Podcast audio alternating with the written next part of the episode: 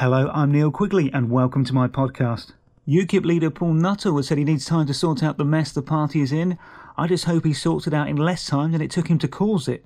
This week, the Houses of Parliament debated concerns that women are being forced to wear high heels for work. Surely, to a degree, that depends on your job. I mean, if you are a lap dancer, heels possibly could help. And builders, of course, they're made to wear steel toe caps on their boots or shoes. Has anyone ever been sacked for refusing to wear heels? I mean, Eddie Izzard hasn't, clearly. It was the budget this week, and Labour leader Jeremy Corbyn claimed the latest budget was based on utter complacency. Ironically, missing the reason it could be that is due to the lack of opposition currently. It's the same reason Bayern Munich are running away with the Bundesliga. I've always thought the government and politics in general is a weird setup when you think about it.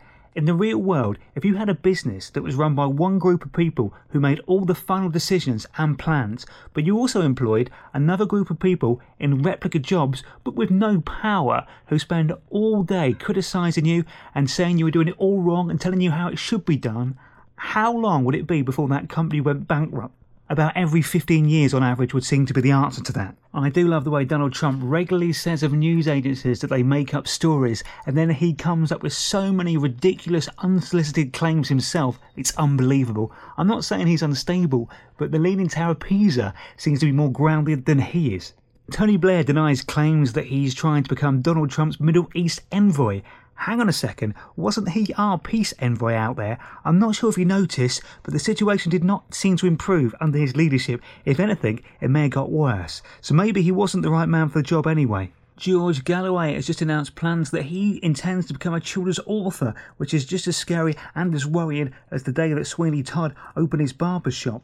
Saw this headline this week cautious optimism for Vauxhall deal. Do you know what my first thought was? That's an odd name for a new car. It's a little bit defeatist, if you ask me, and not as punchy as Astra or Cavalier.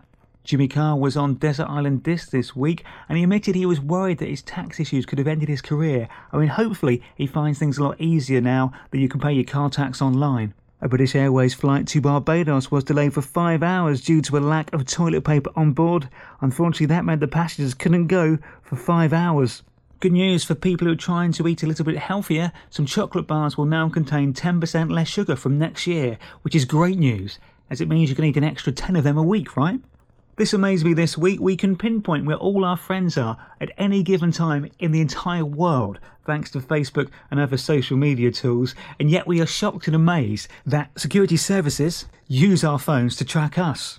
Some music news Adele has confirmed she is now actually married. If she is finally in a happy and loving relationship, how on earth is she going to write any new songs?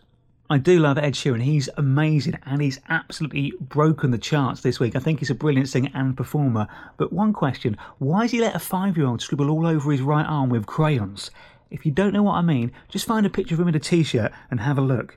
I'll be honest, I can see why this was actually banned, but it did make me laugh. Do you remember those milk adverts that used to mention Accrington Stanley and Ian Rush? Well, a vodka company in Dorset actually found the original actor who's now grown up and did a parody version to promote their product. It's what Ian Rush drinks. Do you know what? I'm more likely to believe Ian Rush would have drunk vodka than drunk milk, if I'm perfectly honest. In sports news, Greg Rutherford was cheated out of money by a former manager to fund his gambling addiction. Ironically, he never backed the long jumper to win gold in 2012, though. Joey Barton's FA hearing into charges he made 1,260 bets over a 10 year period has been postponed. What were the odds on that, I wonder? In European football, Barcelona came back from four goals down to win through in the Champions League against PSG, which now knocks Lazarus comeback off the number one spot in the process. This week, burglars raided Chelsea captain John Terry's mansion while he was out. I really hope they didn't steal his Champions League winners medal. He had to work really hard for that. There was uproar this week as a high profile feminist decides to do a risque photo shoot. I mean, they want to be treated as equals, but then they trump us by displaying their womanly features.